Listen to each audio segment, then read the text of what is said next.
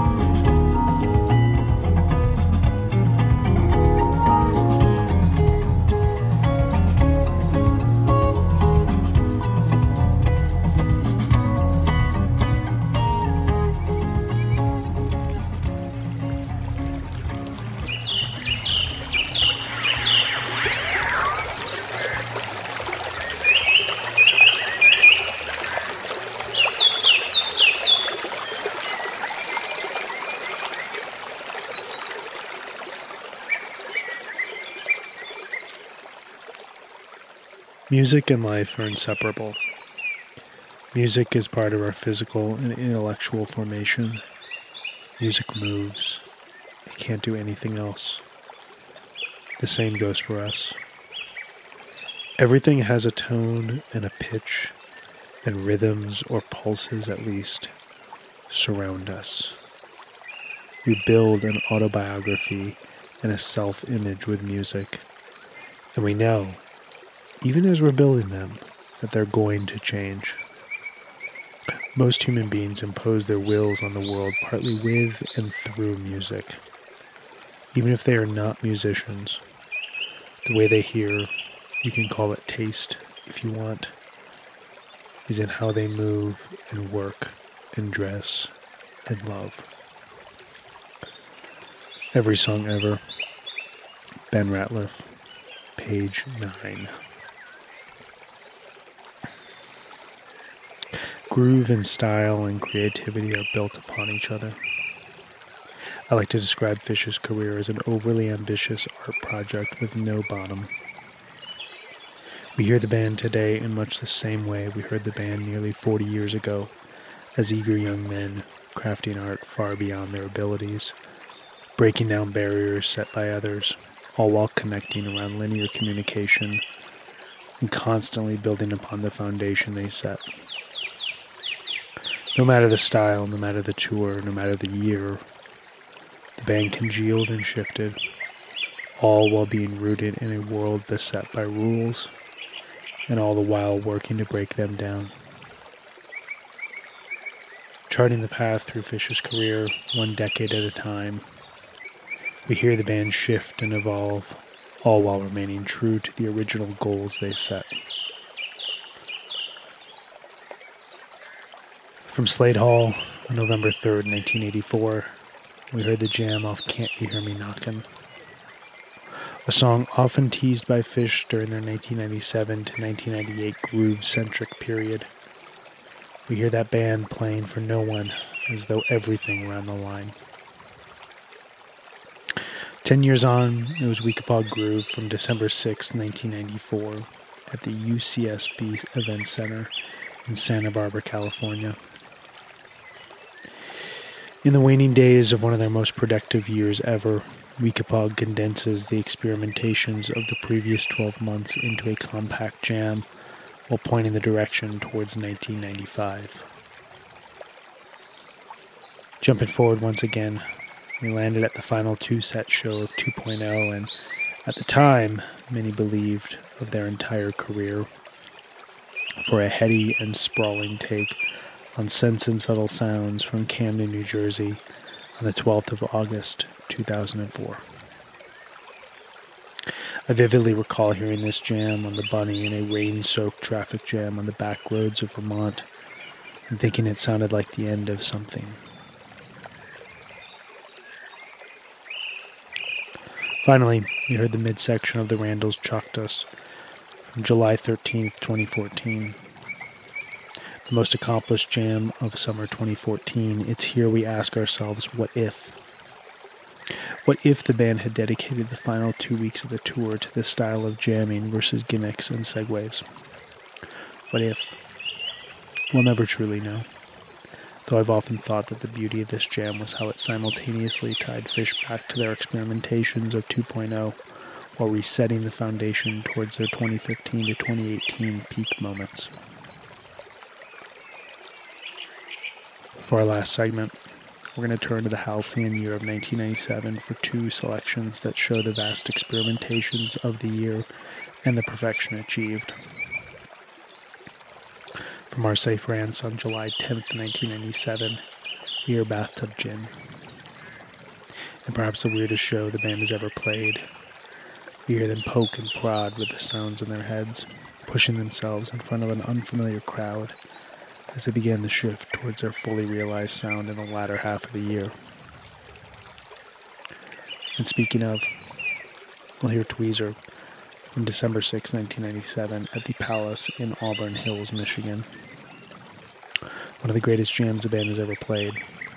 It's a fitting conclusion to an episode which has focused so much on the time tracking Phish through their evolutionary steps. I want to thank you once again for keeping your dial set on the ravine. This was episode 11. My name is Brian Brinkman, and I hope you've enjoyed yourself. See you on tour. Till next time.